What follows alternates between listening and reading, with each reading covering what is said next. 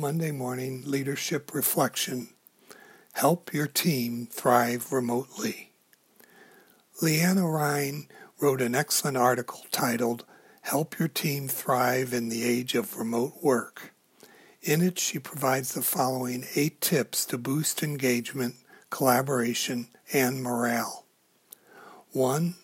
Openly discuss the benefits and challenges of remote work don't assume you all share the same understanding of how remote work will affect the team.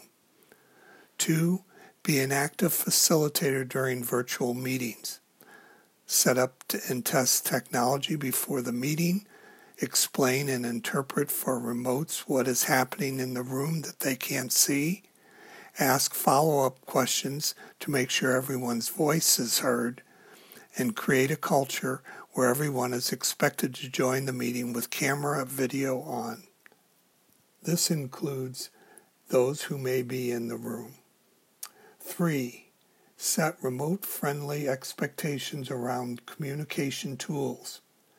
Share calendars and set team standards for how your team blocks time for meetings and projects.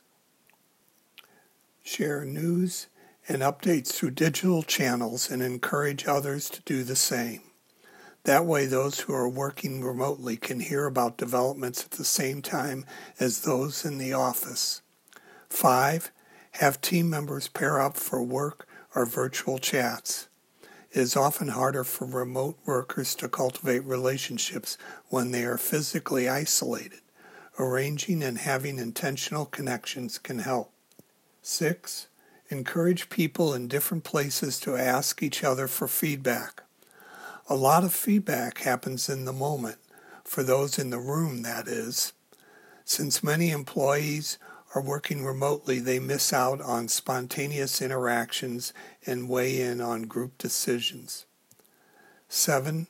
Devise celebrations that include remote team workers. When team members in the office achieve something, they often get immediate high fives and positive words of congratulations. Employees who work remotely are less likely to receive that positive, encouraging feedback. Wise managers are proactive about leveling the playing field and ensuring that remote workers are and feel appreciated. 8. Set a calendar reminder to assess your team's remote culture.